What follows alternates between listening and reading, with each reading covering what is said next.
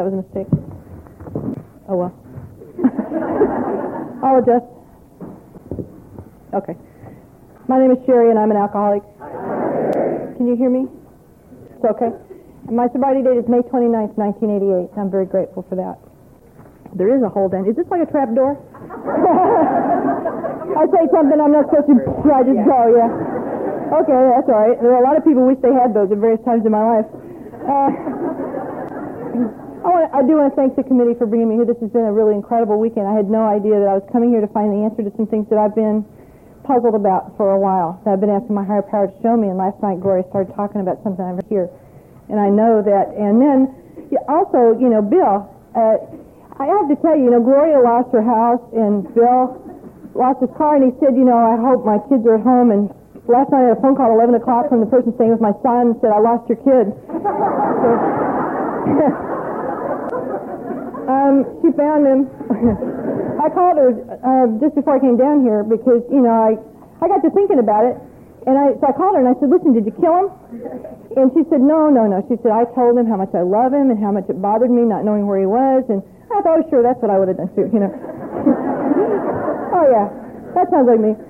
Uh, so anyway, they're all right. I found my kid. I don't know if you, you haven't found your car, you haven't found your house. Sorry. Uh, but I really enjoyed. Uh, I really enjoyed the conference up until now. I expect I'll enjoy it again pretty soon. and uh, uh, Dee has been just incredible. It's been real sweet to be with her. It's been real nice. And uh, I couldn't wait to hear what you were going to say when you were going, I'm really dreading this. I thought, oh, great. And it turned out really bad. and, um, uh, and I have to say also about those baskets, that's the most thoughtful thing I think I've ever seen. With, I am real impressed by people who can make edible things. And uh, was this stuff that people obviously like really made, like real human beings made like recently and didn't package up in a factory or something. And I, that was just so tender. I was just that was just so sweet. Thank you very much for that. That was a real neat thing. This is such a great conference. The people, you just see all the light in people's eyes as you walk around, and all the happiness and the joy. This is obviously one of those hotbeds of AA activism, and I'm really glad that I got to come here and be with you guys. Um, I uh, I had a goal as a kid that turns out not to be a goal shared by a lot of women. I didn't know that for a long time. I found that out in sobriety. I wanted to be cold, hard, and mean, and uh, man, I worked really hard at it, and uh, and I was fairly successful. There was a guy in my home group who was there when I got sober, and on his third birthday, he said that I had, when I got to AA, I had achieved everything he'd ever wanted, which is I didn't care about anybody or anything, and I didn't have any feelings. And uh, that was exactly what I was trying for. And uh, when I was little, it wasn't working out too well. Uh, I lived in a chaotic house. It didn't seem chaotic to me. I thought that's how everybody lived. Um, I found out there are houses where people actually like put the clothes in drawers, and uh, but I had to, you know, be a sober for a little while to find that out. Um, you know, it was just kind of how things were. I just didn't think anything about it. There was a lot of screaming and yelling and throwing things and throwing people and stuff like that. And and I was in there. You know, it's not a place where you got go off and meditate and find serenity. And uh, and I had a lot of various strategies. My early strategy was just to be invisible. I just didn't want anybody to know I was there. And and then I found alcohol. And what alcohol did for me was it just set me free. I did not want to be on this planet, and the biggest reason I didn't want to be on this planet was because I just had this madness inside. I mean, I, just this blackness and this madness inside that I couldn't seem to do anything about or do anything with. And when I drank booze, what it did was it just went, you know, and that madness just it just pushed it back. You know, it didn't make it go away, but it just pushed it back. And for a little while, I was a little more okay. You were a little bit smaller, and I was a little bit taller, and I wasn't afraid of you anymore, and I thought you should be afraid of me. Now, I started drinking at a young age. I have to tell you that I wasn't very scary to anybody except in my own mind. Um, I, you know, I used to do stuff. I haven't understood this until lately. I've never said this in front of anybody, but I'm going to share it now. When I was a kid, I thought I was really bad, and especially when I drank, I just thought I was really bad. And I would do stuff like I'd be standing there leaning against the building, and you'd walk by, and there might be five or six of you, and you were big, and you were men, and you'd walk by over there, and you'd go like this, and I'd go, "Hey, what you looking at? Come over here and look at that." Now, in that moment that I did that, I was the most powerful person on earth. I was in control. I was in charge. Everything was cool. Now, the problem is, you'd come over. you know? And you would beat the living shit out of me. and I can remember on occasion going, don't do that. You know, that's a, not a good thing to do. But I did it over and over. And I would do it to people who had authority. I would get in the faces of teachers and cops and people like that. And, and it never made any sense to me until just recently. And what I realized just recently was I was so scared. I was, uh, my sponsor told me about six months ago that I was going to have to become the thing I've always hated, which is a sober wimp. Uh, and I really still think we ought to come up with a new plan. I don't think that's a good idea. She told me it was pretty much that or drink. I said, okay, sober wimp it is. And uh, but what booze did for me was it made me that person I was when I went, hey, and that's who I was in that moment. And I went places and did things, and it just set me free. It made it a little more okay to be here sober, which was not okay right from the beginning. And uh, so I went out and I pretty much did whatever I wanted to do. Um, and what I wanted to do was I wanted to steal and fight and get in people's faces and walk around and, and be tough. And that's what I did. And um, and I wanted to die. I just didn't want to be here. I tried to commit suicide a number of times. I was obviously unsuccessful at that. And, uh, and I tried some things that I sincerely to this day think should have worked, but they didn't. And uh, those are the things that I was doing. Now you can imagine that if you're doing that kind of thing, living that kind of life, people are not exactly starting a college fund for you. I mean, no, I wasn't even going to high school. Um, and uh, but I would periodically drop in uh, to the school, and I was I had some businesses going, and I was selling some things at the school out of the back of my truck, and you know, so I needed to drop by from time to time for business reasons, and I did. Uh, sometimes I would get drunk and go to school, which was a lot of fun. Uh, you get in a certain amount of trouble doing that. And uh, anyway, when I had this English teacher, and for whatever reason, I don't know, uh, she started talking to me, and among other things, I would come in and she would say, "said Well, she started, she got me to go take this test," and I went and took this test, and uh, I came back and she said, "Now look at this. See this? Look, you could you could go to college. Look at this. You know, here's where you are, and here's where all the other people are, and all this stuff." And I'm like, "Yeah, yeah, yeah." I mean, I never knew anybody but her that went to college. You know, nobody nobody in my family went to college. Nobody on my street went to college, as far as I know. If they did, they sure weren't going to talk about it. You know, it was just not like something that we did. It never occurred to me to go to college. I mean, I wasn't even going to high school. You know. so it didn't exactly seem like the next step. And uh, she said, uh, you should go to college. I'm like, yeah, yeah. And then it got so I'd come in the room, and we had this little kind of routine we do. I'd walk in the room, she'd say, you should go to college. I'd go, nobody in my family's ever been go to, gone to college. She'd go, you know, you're really smart. You should go to college. I go, yeah, yeah, yeah. And that was kind of our little routine. Now, I don't know about you, but I'm the kind of person that if you do something with me a couple of times, then that's how we do it. You know? It's like a tradition after two times, right? So I would come in and she would do that. And one day I came in and she didn't do that. I came in and she said, nobody here thinks you can make it in college, and they're probably right. so I could make it. She said, no, nah, I don't think so. She said, uh, they think you're smart enough, but you got no discipline. I said, I could do it. So I went to college on a dare. I was that kind of person. You know, call me chicken, I'd do anything. I, I have chipped teeth because I drove off a three meter board through an inner tube one time because somebody called me chicken. All right, what's this? you know, and uh, so I went to college. Now I didn't, you know, it was like a come as you are thing for me. Nobody took me aside and said, "Excuse me." Let's shape you up a little bit before you go. I mean, I just went like I was, and uh, when I got there, uh, they gave me a button that said "I am a girl." They asked me to wear it. It said people were confused.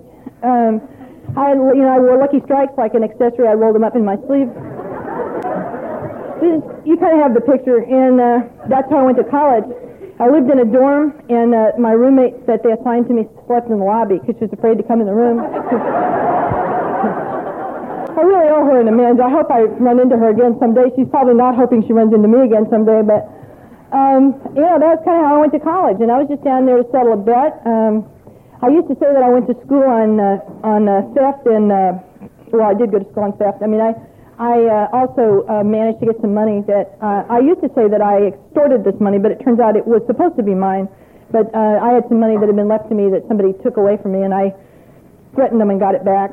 And uh, so I got that money, and I went to college, and I was it was sort of interesting. I was working, and I was living on other people's leftovers that they would bring back from dinner, and and I was just in college. I was just going to be there a semester, and and something happened to me in that semester that I, I honestly believe today is the hand of God, because had this not happened, I don't think I would have stayed alive long enough to come to you. And that is, I mean, it's the most unlikely thing. Here's this person, street kid, not even going to high school, you know, boosting cars and doing all this, and I'm in college on a bet. And what happened to me was I fell in love with learning. I absolutely fell in love with it. I found out you could make things with words and ideas. You could take like an idea here and an idea here, and you put them together, and you could see something new. And it was absolutely amazing. And my first experience of that, there was a person named Flo, and she used to stand and iron in the hall. And uh, Flo and I were people who would not normally mix. uh, but she was captive there. She was stuck. She was ironing. It was the only place she could be. Ironing seemed important to her because she did it a lot. And I would go. I didn't have a lot of friends, but Flo was there and she had to talk to me. I guess I was better than nobody. And I would go sit on the steps and talk to her about philosophy, smoke Lucky Strikes. And uh, she said, you know, she said, you're such a puzzling person. She said, you never study, but you make good grades. She said, you know, I think you're afraid to try. I said, I'm not afraid of nothing. She said, I think you're afraid. And she said, I think what you need to do is you need to know. And she said, nobody else needs to know. Why don't you secretly study? She said, why don't you just pick one thing and secretly do the best you can? Because I think you need to know. And I don't know why I did it. Probably because it was a dare. And so I did that. It was easy. My roommate wasn't in there anyway. You know, it's like not terribly hard to be secretive about it. And I worked on this paper, and it was a paper on creativity. I can still remember that paper. I can still see the cover of that paper. And I wrote that paper, and it was while I was doing that paper that I found out about that thing where you can just think about ideas and put them together and see new things. And it was the most exciting thing, second only to alcohol, that I'd ever found. And uh, way before I ever talked to that professor, I, something important happened to me. And when that professor got that paper, she called me in. I knew what she was going to do. I figured she was going to accuse me of cheating. It's the only thing anybody ever called me in for. And uh, she called me in and she said, I always knew you could do this, but I didn't know if you would. And I stayed in college, and I never wanted to leave. It was the most wonderful place I'd ever been. It was like a little mini AA experience. You know, I, I stayed there, and those professors taught me things that they don't normally teach you in college. They took me aside, taught me to go to the dentist, and all kinds of stuff. You know, how many cookies to take. At the, they noticed I was taking a lot more cookies than they thought you ought to with these little things they would have, and and they just taught me a lot of stuff like that. Listen, too, I still don't think that's right. um, they never talked to me about my drinking. Well, they did talk to me about my drinking, but I didn't like to listen to that part. I listened about the cookies. That seemed like that ought to be enough. Um, so I just continued to drink. And if you had come up to me at that time and if you had said to me, "Are you having trouble with alcohol?" I would have said no. I was not having trouble. If you'd said, "Are you getting in trouble as a result of drinking?" I would have said, "Yeah, I am." There are a lot of people around me who are having trouble with my drinking, you know, but it was not a problem for me. The reason it wasn't a problem for me and this almost kept me from coming to you is because sobriety was such a problem. I had I couldn't imagine that drinking was a problem because when I quit drinking, I would go crazy. Drinking was the solution for being sober, and so quitting drinking never seemed like the right thing. Quitting drinking was the beginning of the problem. That's when the madness would start to come back. And uh, so I, obviously quitting drinking wasn't a good idea, and I and I didn't for a long, long time. And I got out of college. They make you graduate if you stay there one day at a time. And uh, so I went to graduate school. and I continued to go to school. I have studied a lot of things. It's almost embarrassing to tell you how many degrees I have. Uh, because I just never wanted to leave, and, and I didn't. I just stayed in school. I studied all sorts of stuff. And if you do that one day at a time, they give you a PhD, and they call it a terminal degree, and you're supposed to leave. uh, I also need to tell you that I haven't found it necessary to take the class since I've been sober. I do teach at a university. That might be cheating. I'm not sure. Um, what started after that was, for me, what I kind of like to think about is my get a grip period. And uh, I started trying to get a grip. Things were going bad in my life, and I didn't know why. I thought it was because I was crazy. Because I knew that when I didn't drink, I was nuts. And people had always said stuff to me like, get her to do it. She's crazy. She'll do anything. And uh, so I started my get a grip period, and I would sometimes move and get a grip, and sometimes I'd stay where I was and get a grip. Most of the time I moved. I like to move and uh, start over. And I would sometimes become a new person on the way. One time I took on a Tennessee accent. To this day, I've never been in Tennessee. but I knew somebody from Tennessee, and I thought I'd try being from Tennessee for a while. And uh, I probably wasn't very good at it. I just I have no idea how they really talk. You know, I just and I would just uh, God, I just wanted to not be me. I just wanted to be somebody else. And part of the problem was, in spite of all these sort of things I did that were supposedly really successful things. I mean, I I have a PhD, and I was right out of college, I taught at a university, and uh, I mean, it was a you know it's a big prestigious university, and and I was the youngest person that taught there, and all this stuff, and and I would and I would think and I would think inside, you know, I just felt like a street kid. It was like I get nice clothes, and inside I still felt like a street kid. And whenever I went to these good jobs, I would always feel like somebody was going to come up and say, "Excuse me, we just found out who you are, and you need to go." You know, and not only that, we're going to take away all your degrees and everything because we, we, we know you, you can't really have those. And uh, so when I would feel that way, I would leave and I would go somewhere else. And, uh, and I just kept doing that and doing that and doing that. And uh, it was just a horrible time. And during that time, My drinking was very unpredictable. I reached a point where I didn't know what was going to happen if I took a drink. Um, there were parts of the big book, and I'm going to tell you some stories out of my life that fit with those because it meant so much to me when I could finally understand what the book was saying because it described things that had happened to me that I had never understood. And one of them is that I figured out a long time earlier that if I took a drink, I did not know what was going to happen next. I couldn't tell you. I, I could sometimes just take one drink, but I couldn't tell you if this was the time I was going to be able to do that or if this is the time that I was going to drink for 14 days. I just didn't know which it was going to be. Um, and uh, and I sometimes I'd take one drink and black out. And uh, I wouldn't think you could do that with one drink. But what I probably did was take one drink and then I don't remember what the other drinks were. But you know, it just was like that, and that that was very puzzling. But I knew that really early on, a long time before I came to you. And one of my when you do that good get a grip thing, you have a lot of good jobs and bad jobs. You know, I'd have like a good job, and then I'd move and get a grip and have a bad job, and then I'd have a good job. And this was in one of my good job periods. I was director of this big agency, and had a board of directors, and these people were important people, you know, that had big positions, and I would have to go meet with them. You know, and every time we'd have one of those board meetings, I'd think, well, this is the day they're going to find out. this is the day they're going to stand up and go, excuse me, we know who you are, and you've got to go. And I would go in those board meetings, and I, and they had them in the afternoon. I mean, that's not a good time for me. You know, afternoon is not good. I might have been able to pull it off if they'd had it early in the morning, you know, but by afternoon I needed a drink.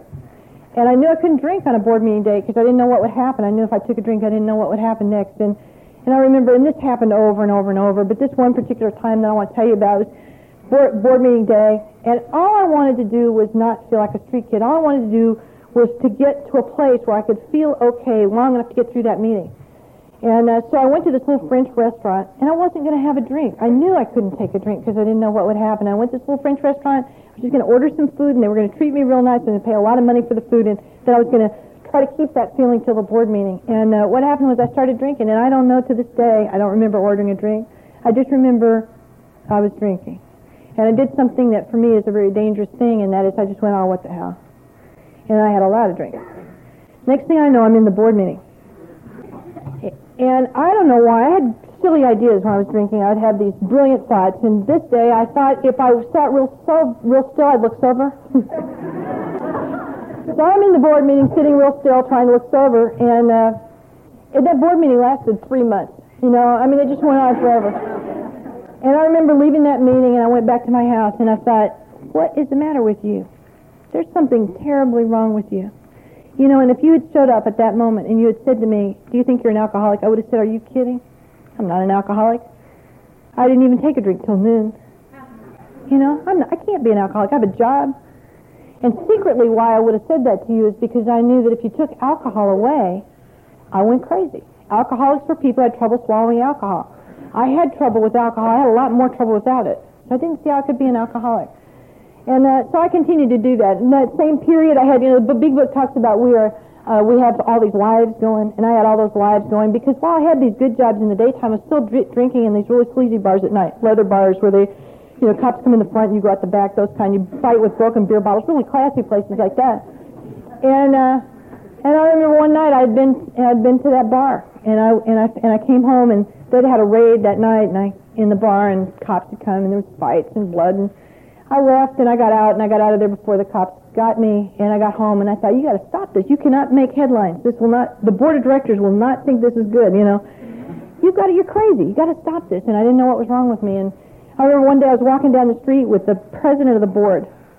Now this is the part I hate where you, I don't mind having all these separate lives, but when they start to collide, it's the part that I'm walking down the street with the board of directors president and I see walking down the street one of the slime balls from my nightlife. Know, and my heart just stopped. And I'm going, God, don't say hello. Don't recognize me. Don't recognize me. And he did, and we walked on by. And you know what I think is a little strange today is it wasn't just that I didn't want the civilian to see me that I knew the slime ball. I didn't want the slime ball to know that I was hanging out with really lame people like the civilian either, you know? I just wanted it all to stay separate. I wanted it all to stay, and so I had to leave. You know, so I had to pack up and go and get another job and go somewhere else and try to get a grip. And and I just didn't know what was wrong. I just knew something was terribly wrong, and I didn't know what it was. Uh, my last run, I ran to Texas to go to graduate school, of course. and uh, and uh, while I was there, something happened to me that I didn't know would happen, and that is that uh, it quit working. It just quit working. I would drink and sometimes I would drink for several days and stay sober. I mean, mentally sober. My body would be drunk and my mind would just be there. And it just quit taking the madness away. And I had to drink and I had the madness too and it was just horrible. And I did not know what was the matter with me. I never get this choked up. I don't know what this is. Doesn't look good for a tough bud. okay, I'll get a grip in just a minute. I used to say this to my sponsor and she just laughed. Oh yeah, right. Go ahead. Anyway, I, uh, uh, so I decided that it was God. God was mad at me for the way I was living. I thought I had my, I know you guys were all probably monks and nuns, but I kind of slept around some. And I thought that was probably it. So I went back to church and got married. Um, I, I liked him. He was in graduate school. I'd known him three weeks. I see, it had nothing to do with him anyway. It, I just wanted to get God off my ass. I figured that would do it, you know. And uh, it was a real surprise to me the next day when he planned to stay. I mean, I just wanted to get married. I didn't want to be married, you know, but there we were. And uh, that didn't work. That did not help whatever was wrong with me, and it didn't get any better, and things didn't get better. And and I would try to quit drinking, and then I was afraid he was going to find out who I was, you know, and then he was going to know, and he was going to throw me out, and and so we lived like that for a little while, and then and I would go through periods of trying to quit drinking and periods of starting drinking. He said something that was so true. He said to me one day, he said, "You know what? You have a non-drinking problem," and I said, "You're right about that. You know, give me whiskey." And uh, we would just do that, and he he thought I should he thought I should go ahead and drink, but he thought I ought to act differently. It's like one or the other, man. Either control or enjoy. Not to, you know, I can't enjoy and control my drinking. I never have. And uh, anyway, I did that one day at a time, and I got pregnant. And uh, I couldn't believe it. I can promise you that when I was out there boosting cars and getting in people's faces, I did not ever plan to have a baby. And uh, I, I, it was like, you know, it's like, okay, King's X, undo. I don't want to do this. And uh, it's like, oh, too bad. And I started this baby, and the reason I didn't want to have that baby most of all was because I was afraid of what I'd do with him. You know, I thought I don't. I thought I don't. I'm not the. kind You know, I I had had a dog, and the dog got killed by the dog next door, and I was drinking, and I just didn't even go bother to see about it. And I thought that's the kind of mother I'll be. I'll have this baby, and I'll forget him. I'll leave him somewhere, or I'll be mean to him, or I'll hit him, or I don't know, I'll hurt him, and I don't want to do that. And um, being a bad mother is not sufficient birth control to keep you from having a baby, especially once you're already pregnant. And uh, so eventually I had this baby, and. Uh, when that baby was born, something happened to me that was just amazing. And that is that for the first time, I think for the first time in my life, I loved something. I was so surprised. I loved that little baby. It was like, it was like through all that blackness and all that madness, there was just like this little ray of light that came through that just connected me to him. And now I had a new problem because now I really cared about him and I didn't want him to be with somebody like me. And I used to put that little boy to bed at night and I would say, to, not out loud, but in my mind, I would say to him, I'm so sorry you got me from mother, and I wish you had somebody else. And uh, I didn't want to hurt him, and I would get angry, and I would just take anybody who was sitting close to me. I'd say, "Would you take this baby?" And uh, and but I did hurt him, you know. And when I got sober, if I raised my voice, he'd run and get in the bathtub and put his arms over his head. And uh, uh, he, uh, that's the one I, that the babysitter lost.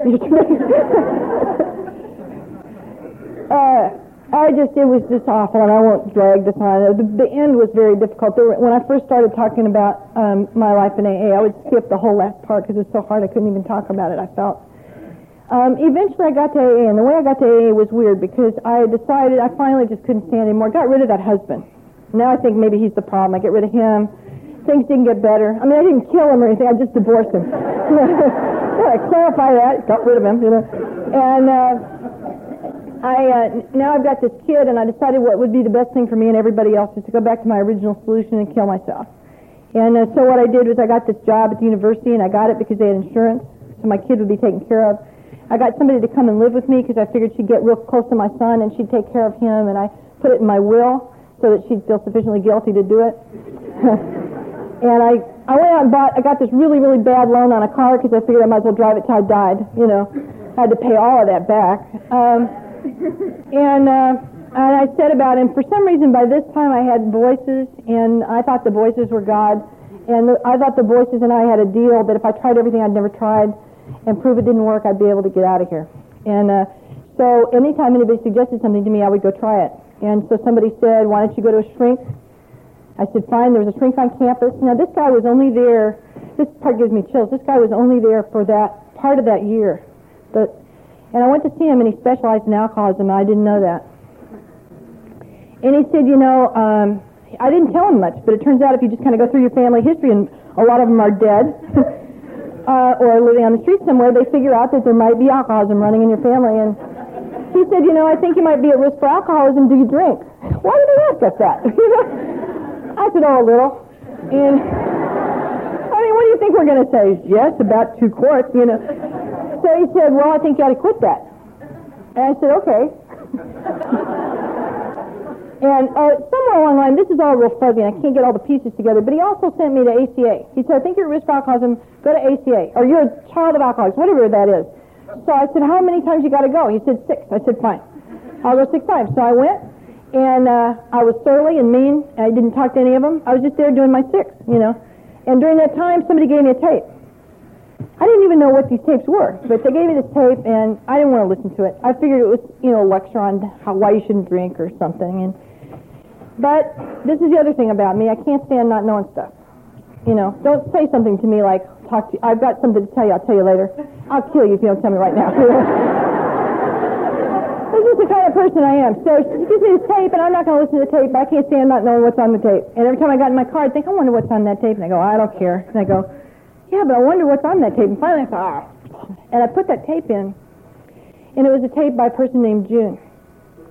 And she told my story. I mean, she talked about her life, and she was talking about my life.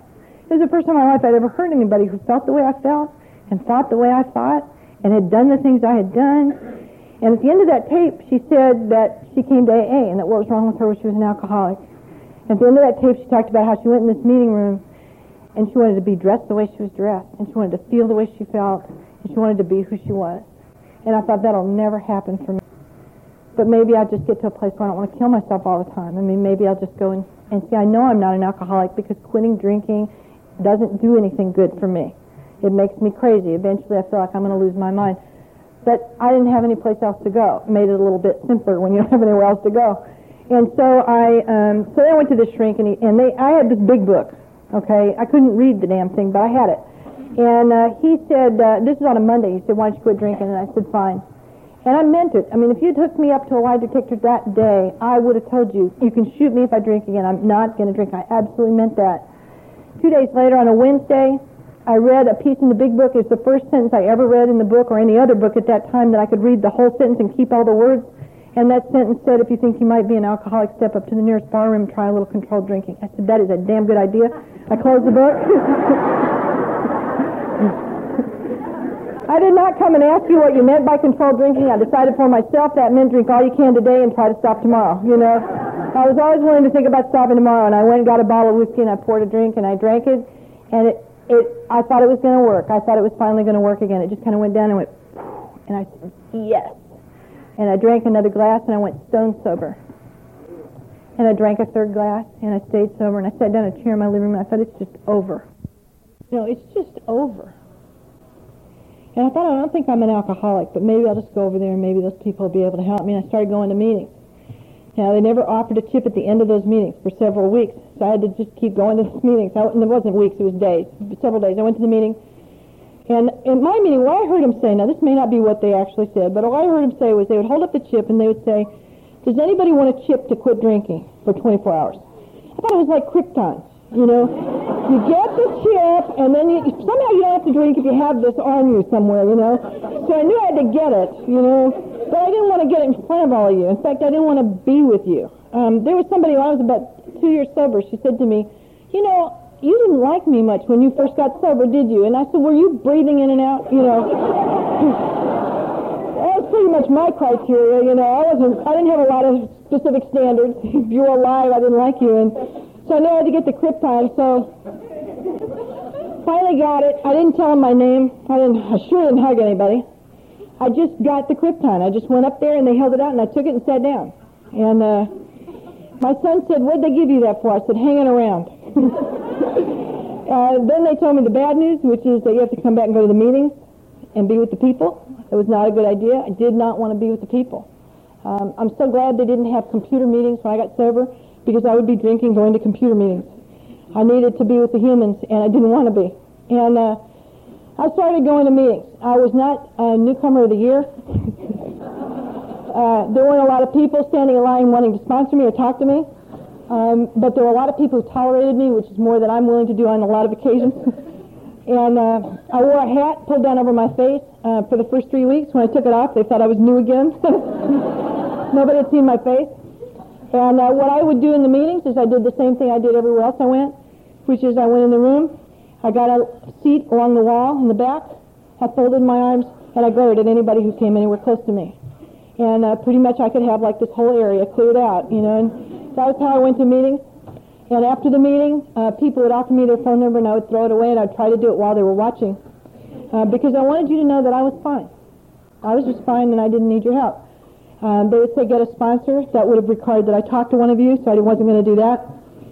Now, if there are any newcomers think this sounds like a good plan, I want you to know that after two weeks I was in a bar. Didn't work out too well for me. It hasn't worked out too well for anybody I've watched try it that way. And I went back uh, to the meeting. I had one phone number I had kept out of all those numbers people gave me, and it was somebody who did not offer it to me. I just heard her say something in the meeting that sounded like the way I was thinking, and I went up to her and asked her for a number. She didn't even write it down. She just said it over her shoulder. She acted like I wasn't worth bothering with, so I figured she had good judgment, and I kept it. um, so that night when I came back from the bar, I called her. And uh, this is the level of honesty I had when I got sober. I said, uh, I'm just calling you to practice. She said, how are you? I said, I'm fine. I just came from a bar. She said, how are you really? And for a reason I don't understand, I told her. I said, this isn't going to work. I don't know how to do this. I don't want to, I don't want to do this. I can't, I, can't, I just can't stand this anymore. And she did something which for me is the magic of Alcoholics Anonymous. She didn't ask me any questions. She didn't give me any lectures. She didn't tell me. She just started talking about herself and what it was like for her and how she drank, what happened to her. And, uh, and she was enough, there was enough in there that was like me that I could hold on to that. It was like a light coming through the dark and I would just hold on to it. She said, call me tomorrow. And I called her the next day and I called her the next day and I called her the next day. She just kept sharing her experience and, uh, and until I could hear enough, you know. And uh, she believed in taking the steps quick, and we did, man. We whipped through them, um, and uh, and I and I had to. I'm really glad I did that because I got just enough to to be able to stay sober. I had tried to kill both of my parents, and I felt real bad about that. I used to sit in the meetings, and people would say, you know, I used to think I was really bad, but I never tried to kill anybody, and I'd think, well, I did.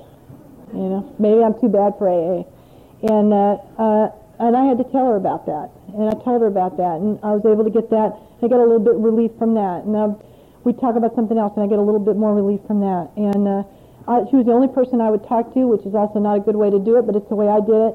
And uh, she finally told me one day, she said, I'm not going to talk to you until you talk to at least one other member of this group, because you're going to get, she said, what if I get drunk, or what if I die? And I thought, you can't do that. What would happen to me? You know?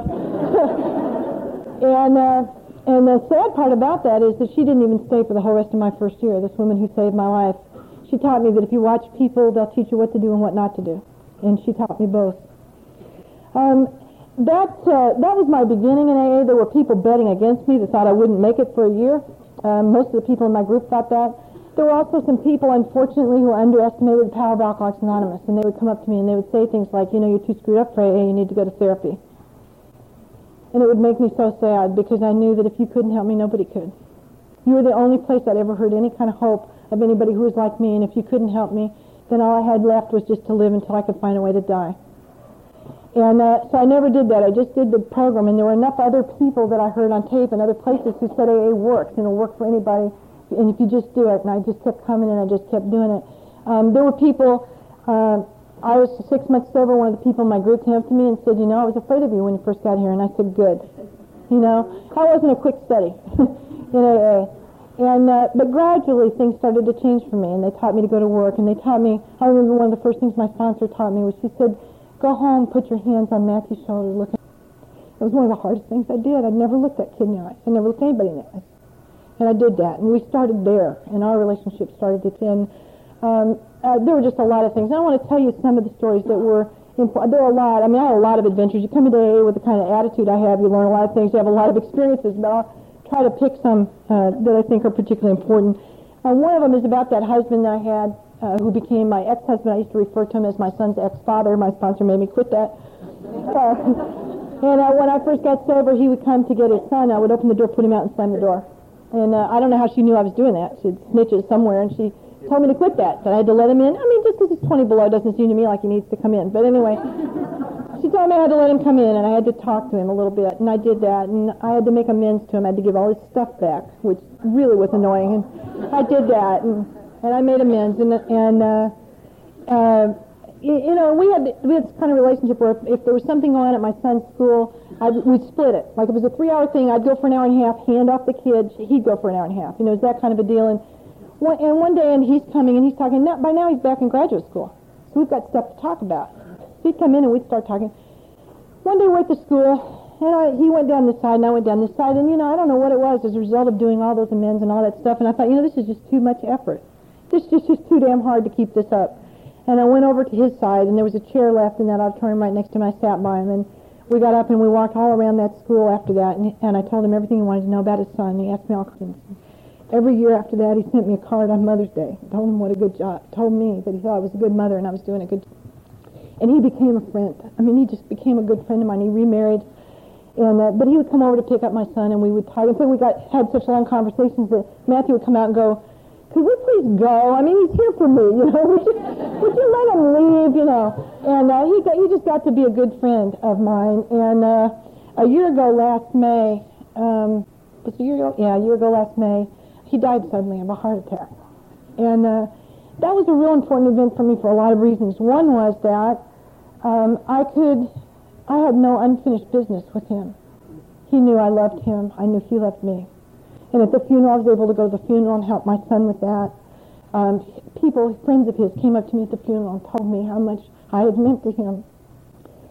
And the, but the biggest gift of all was that I had spent all that time in AA thinking that there was going to be something outside of me that would happen that would bring the madness back. It was so hard for me to believe that AA took the madness away like alcohol did. It did it gradually, but it stayed away. It didn't just push it out here and it would come back. It, it stayed gone, and I thought something like that's going to happen, and all that madness is going to come back. And what I found out was I was sad. It was a shock. I mean, it was like in 30 seconds everything changed.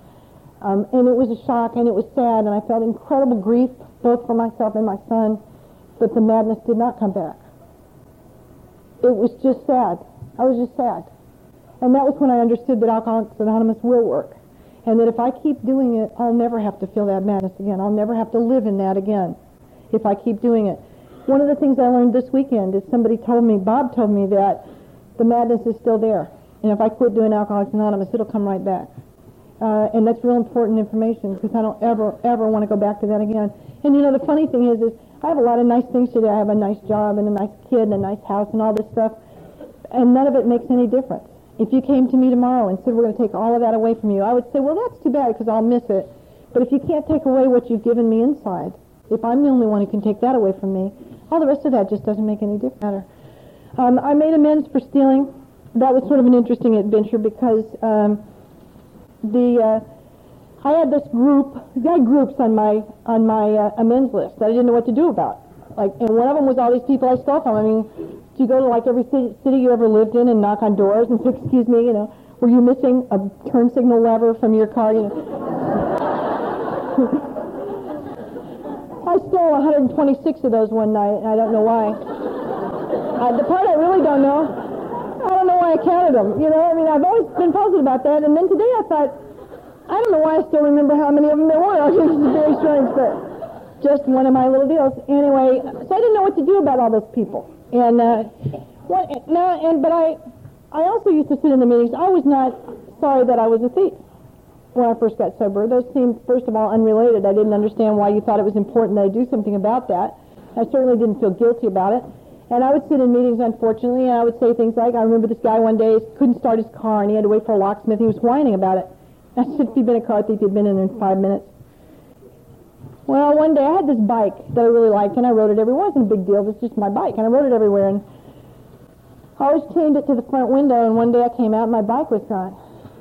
And I looked everywhere for it. I mean, I looked places that it couldn't be. You know, I just looked all over. I couldn't find it. I thought, somebody stole my bike. I couldn't believe it, you know.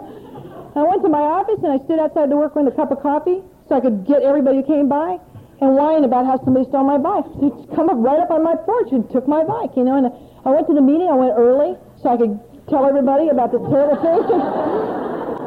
that had happened. And I stood out in the hallway, and people came up, and I told them about this terrible deal. And this one friend of mine said, "Well, you know, was it an expensive bike?" I said, "No." I said, "But don't you understand? They came on my porch. I mean, they came right up on my porch, and they took my bike. And don't you know how that makes me feel?" And I walked in that room where I'd been bragging about being a thief, and I just stopped dead, you know. And I understood for the first time what I stole. So I didn't steal their stuff. That wasn't any big deal. They knew stuff. I stole their security. I stole their ability to put something somewhere to get it. I stole their feeling of being safe from people like me coming in their house or coming on their porch or coming and them knowing I'd been there. And I'd, I'd never understood that before. And when I understood that, I immediately knew how to make amends for that. Immediately. And I did that. And I made those amends until today I no longer feel like a thief. If you came in the room tonight and you had said, everybody in here is a thief, please raise your hand, I would not. I don't feel like a street kid today. I don't feel like, in fact, it's so weird because I've gotten to a place where all of that feels like almost like another person. It's like, oh, I almost want to go listen. I have a good friend. She was a little goofy, but let me tell you about her life, you know, uh, because you've given me a life that is so different from that. I had a little trouble at work, you can imagine. and uh, I, the first year I was there, I was still drinking. So I did some really creative things, like install light sockets all over the floor of one of the labs and stuff like that. And I would erupt in faculty meetings, which they. And uh, so then when I got sober, I thought I should quit my job. that seemed really clear to me. My sponsor said, no, stay there and learn how to work. Uh, and uh, so I stayed there. Now, if you stay at a university, all the tenured people evaluate you, all of them, and they put all that together and they write you a letter. And they wrote me a letter and it said that I was um, marginally acceptable. And so I thought I should quit. I called my sponsor. I thought, now I have evidence. I called her. I said, listen, I need to quit. They don't appreciate me over there. She said, no, I think you should stay there and learn how to work. They teach them that in sponsor school. I don't know, but so I stayed another year. I got another letter. The letter said I was marginally acceptable. I had no discipline and I couldn't get along with anybody. Now I really thought I'd have quit. And, and I had a new sponsor. So I thought, well, she'll surely, she'll let me quit. And I said, listen, I need to quit. She said, no, I think you need to stay there and learn how to work. But there's no getting out of this. Change sponsors, they say the same stuff, you know. so she said, I want you to go to your department chair and say, I need help, I want help, and I'll do whatever you say. And I said, listen, she's not in AA. You know, you can't say stuff like that to civilians, you know. And she, so she hung up. and uh, so I went to my department chair. You know, she had one line for me, my sponsor did, and it was like, would you rather be employed or sober? You know, um, that was her only answer to any why question I ever asked her. Why do I have to do that? She'd say, well, we're doing better than you. Oh. okay. You know, she wasn't big on explanations. So I went over there and I said, I need help. I want help. I'll do whatever you say. And I had to go have this conference with her and I had to find out exactly what they meant by has no discipline, can't get along with anybody, marginally acceptable. Well, I, I told my sponsor, I said, I know what they mean by can't get along with anybody. They're talking about all that stuff I did my first year where I would just like erupt. That's what they're talking about. She said, I don't care what your theory is. I want you to go find out what they actually mean. So I couldn't resist. I t- said to my department chair, no, listen, I know what you mean by this, and I told her my theory. She said, oh, no, that isn't it at all. They don't like how you're treating them now. Well, that had never occurred to me. She said, I don't know where you've been, but you do some very odd things. You just don't seem to know some real basic things about human life. She said, like when you go up and ask somebody a question, as soon as you get enough of the answer for you, you just walk off. They're still talking, you know. she said, they don't like that. And uh, she said, when you run into somebody, you say, get out of my way. They would like you to say, excuse me. now, the worst part is I had to repeat all this to my sponsor. I had to take notes. I had to call my sponsor, tell them what they said. And she said, watch the people around you and try to do what they're doing. Maybe you can catch on to this. So I did that. And uh, then fast forward a few years, and I got another evaluation. That year I went in, and what they do is they have like all the letters you got before and this year. And this guy, and it was the look I used to get coming out of blackouts, and I never got it for anything good until this moment. And the guy was looking at me, and he was looking at this, and he was looking at this, and he was looking like, I don't believe this. And he said, I don't know how you did this. He said, you know, I just laughed. And I thought, you can't get from there to there. I know that. And what I laughed about is I didn't do it. I can't. You know, what I'm capable of, you heard what I'm capable of. That's, when I'm running my life, that's how it goes. And uh, when I'm not running my life and I'm just showing up and I'm under the direction of a higher power through you guys, that's the kind of stuff that happens to me. And it was just cool. And the following year, uh, I guess it's been two years ago now, I got tenure at that university. And that means that they're going to live with you forever. And the dean made a special trip into my office to tell me that there was not one person to... Um, some t- time? Where? Um, there was another thing I want to talk about because when I was sober, I know this isn't what you said, but this is the way it sounded to me. It sounded to me like people would say, I drank and it was awful, and I came to AA and I got a house and a car and a job and everything's wonderful. and that was not my experience. And when I would hear those people say that, I would want to go hit them. You know, I would just want to go, see how this feels, you know. Now are you having fun? You know, it just would just make me mad because I would be sitting there and early on I couldn't sleep and I was having a hard time. It just I had a real hard time for a long time in this program. And, uh, it was like AA boot camp. I mean, I just went to two or three meetings a day and I read the big book over and over and over and I tried to do everything everybody suggested to me and, and I always felt like I just barely had my nose above the um, when I was about, and I, I get the dates all mixed up in here, but it was about three and a half years sober, something happened to me that I had always secretly been afraid would happen, and that is I came in the meeting and all of a sudden you guys just kind of went to black and white. And it just felt like I'd never been here before. And I'd had three and a half years of feeling like I had finally found a place that I fit and I belonged and who I was. And all of a sudden it didn't feel that way anymore. You know, I just felt like strangers to me. And gradually it got so painful. And, and I was going to meetings and I was saying yes to AA requests and I was doing all the things I was asked to do. And I have to also tell you that if you go to a meeting and do nothing but think about yourself through the whole meeting, you can stay really sick going to meetings. And that's what I was doing. I was in the meeting. I'd walk in the meeting and I'd think, oh no, he's cheering. God, I don't want to be in this meeting. You know, and then they have a topic, and I go, who wants to talk about the 11th step? What a stupid topic, you know? And I would just have this little commentary going, so I wasn't really in the meeting, but I would take my body to a meeting. And, uh, and it got real painful, and it got real bad, and I got to a place where I'm back, and I didn't know what to do. Um, what I did, first of all, was I fired my sponsor. I really recommend that. Get rid of the only person who's trying to help you. and I had like a, some sponsors du jour, you know. Just somebody say something, I go ask them to sponsor me, and then never call them. And uh, and it was just getting really, really bad. And finally one day I called this lady that I had taken my fifth step with, who had been sober quite a while and lived in another town, and I said, um, you know, I said, I'm going crazy and AA doesn't seem to be working anymore and I don't know what to do and I'm fixing to kill myself. And she said, uh, I didn't say that. I said, I, I don't know what to do. And she said, well, you know, you're too screwed up for AA and you're going to have to go to therapy. And I got the phone and decided to kill myself because if you couldn't help me, nobody could. And you know, if I was looking for therapy, I know how to spell that. I would have looked in the phone book. I was looking for AA, and this lady was sending me somewhere else. And I, I went. I was going to try one more meeting, and I went to that meeting, and the sponsor I had fired was there, and she said, "You don't look too good. What's going on?" I said, "I'm fixing to kill myself. AA doesn't work. It's not enough." I told her what this lady had said. She said, "Why don't you call June and ask her if AA is enough?" And that was the person who's taped. He was the only person on earth that I really trusted. She's just like me. And so I called her up, and she didn't know me. I called her up and I said, this is Sherry in Fort Worth, Texas. I'm fixing to kill myself and I want to know if A is enough. She said, if you're going to kill yourself, I'm going to hang up. but if you if you promise me not to kill yourself, I'll share my experience, strength, and hope. Talk to me. And she talked to me like she didn't have one other thing to do that day. She just talked to me.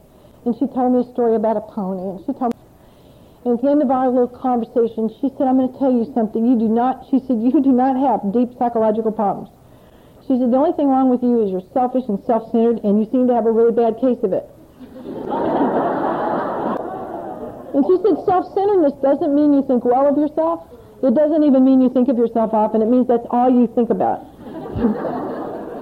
and she said, what I want you to do for the next three and a half days, I want you to do nothing but work with others.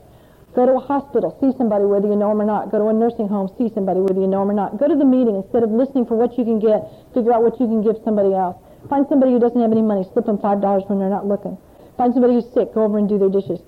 And I, the one thing I had learned in AA by then was I had learned that if I ask somebody for help, I'm going to do exactly what they say, without me intervening with my mind to try to evaluate whether I think that's a good idea. There's only one thing I ever thought was a good idea the first time I heard it. It's in the big book and it says eat chocolate. The rest of it, all the rest of it, I had to do it first, and then I thought it was a good idea. And so what I did was I did exactly what she said. Now I'm not willing to tell you right off that I thought I was self-centered, but I will tell you it took me half a day to think of one thing I could do for another human being. and I did those things that she asked me to do, and at the end of three and a half days, I was cured my deep psychological problem. What was wrong with me? She was right, and that was all that was wrong with me. It turns out that that madness is right behind me turning inward and looking at myself and thinking about myself.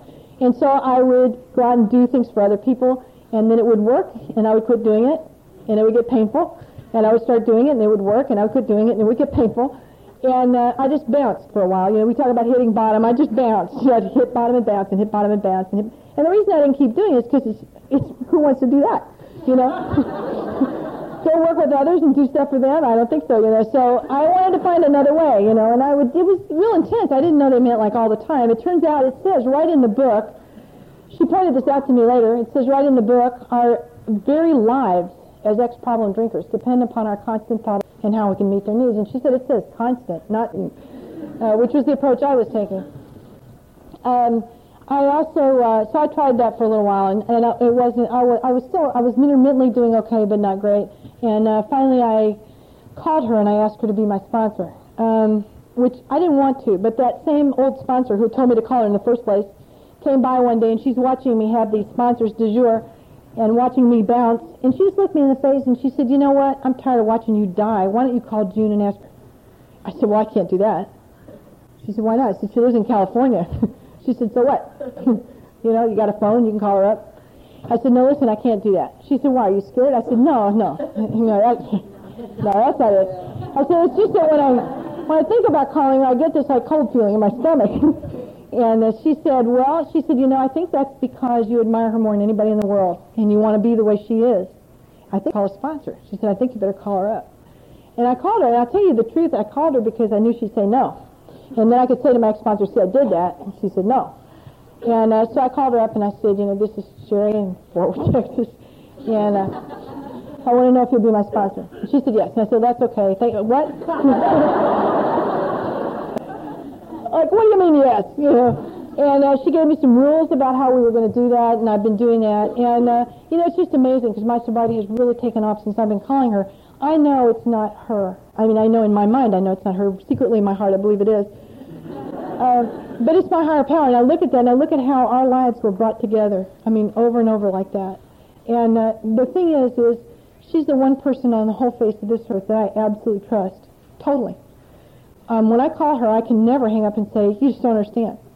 You know, she's been places I haven't even thought about being. I mean, she went way further out there than I did, and then way further into sobriety than I've ever been. And uh, she's the most amazing person I've ever met, and she understands exactly where I, how I think. And when I used to first call her, I would call her up. I made a decision when I started calling her that every time I call her, I'm going to tell her the truth and I'm going to do what she says. And I make that decision every time I call. And when I call her up and she would start talking to me, I go, yeah, yeah, yeah. And she'd go, no, that's how I used to think. And then she'd say something that just sounded like Greek. And I'd go, okay, I'll try to believe that, you know. And she taught me a lot of neat stuff. She said to me one day, she said, you know, if you're going to go out and look at the world, and she taught me to, she constantly teaches me to look for the good things that are happening. I had this period of time where I had a real run of bad luck, and I, I kind of enjoyed it because I thought, now this time I'm in a car. She can't say this is self-centered. I mean, any human being would have trouble with this. There's a bunch of, I've been dumped by somebody I was dating, my dog ran off, my pipes, water pipes broke, my car broke, now, there was one other thing. I don't remember what it was. I thought any human being would be upset about this. And I called her up and I'm telling her all this, and she said, you know, you're right. Any human being would be upset about that. And she said, you know, if you go out and you spend the whole day talking to other people and you tell them about all these terrible things that are happening in your life, they'll agree with you. And at the end of the day, you will have had a really bad day. or you could spend the whole day talking to other people about how glad you are that you can finally care enough about somebody that it hurts when they leave. And you can finally care enough about a dog. And you have a house that can have water pipes, and you have a car that can break down. And she said, you'll find a lot of people agree with you. At the end of the day, you'll have a good day. And I tried that because I knew it wouldn't work. and I had a fine day. And I did that, and they didn't fix my water pipes for three weeks. And that relationship never came back, and the dog never came back, and the car stayed broken. And at, at the end of three weeks, I was over at my neighbor's house getting water to take home in one of those little cans, and she said to me, you mean you still don't have water? And I said, no, I don't. She said, I can't believe how calm you are about this. And I didn't explain to her about how if she'd just spend time talking to people about how glad she is to have a house, she could stay calm too. My son uh, is 14, and he and I have had a long, long road. He started going to Alateen in October, um, which has changed his life and changed my life. I don't know what it was, but as soon as he started going to Alateen, as soon as I knew you had him, I didn't have to worry about him so much. And he came to Alateen, and he came to Alateen just the way I came to Alcoholics Anonymous. He has that same hunger that I had. And he found you, and he just hung, hung on to you. And he's been to Alateen ever since. He goes to all the conferences. He goes every Wednesday night. I mean, at first I thought he was just going because those kids all have punk haircuts and smoke, but I, I don't think that's it. You know, I don't think that's it. I think he really has his own program. And as soon as he had his own program, I could let him be. You know, I could let him alone and let him be. And I do love that little boy today, and I understand that. I don't think I'm very good about letting him know that. Um, but um, but there's still room. I still have a little bit of time. I'm so grateful that he was six when I got sober, and that I still have time to learn how to be a mom. Um, I've, I've I've tried to learn that it's not about. They keep telling me all I have to do is look at what I'm doing. I don't have to look at how he's doing with it. I have to look at what kind of mom I'm being. Um, and and you know the funny thing is is he's doing a real good job of being 14. He's doing a better job than I ever thought about. You know I don't think that. I look at him and I imagine he's doing what I was doing. You know. I came around the corner one night. It was two in the morning. I woke up. I there were lights on. I heard a sound. I thought he's in the living room. He's drinking and watching porno films. Unfortunately, I ran out there and shared that with him. He went over and said, Betty, what are you doing? And he said, reading a book about electronics. Oh, of course you are. You know. anyway, those are some of the adventures that you've given me. There's a part of the big book that I love very much. I love all of the big book, but I especially love this one line that says the miracles, the age of miracles is not all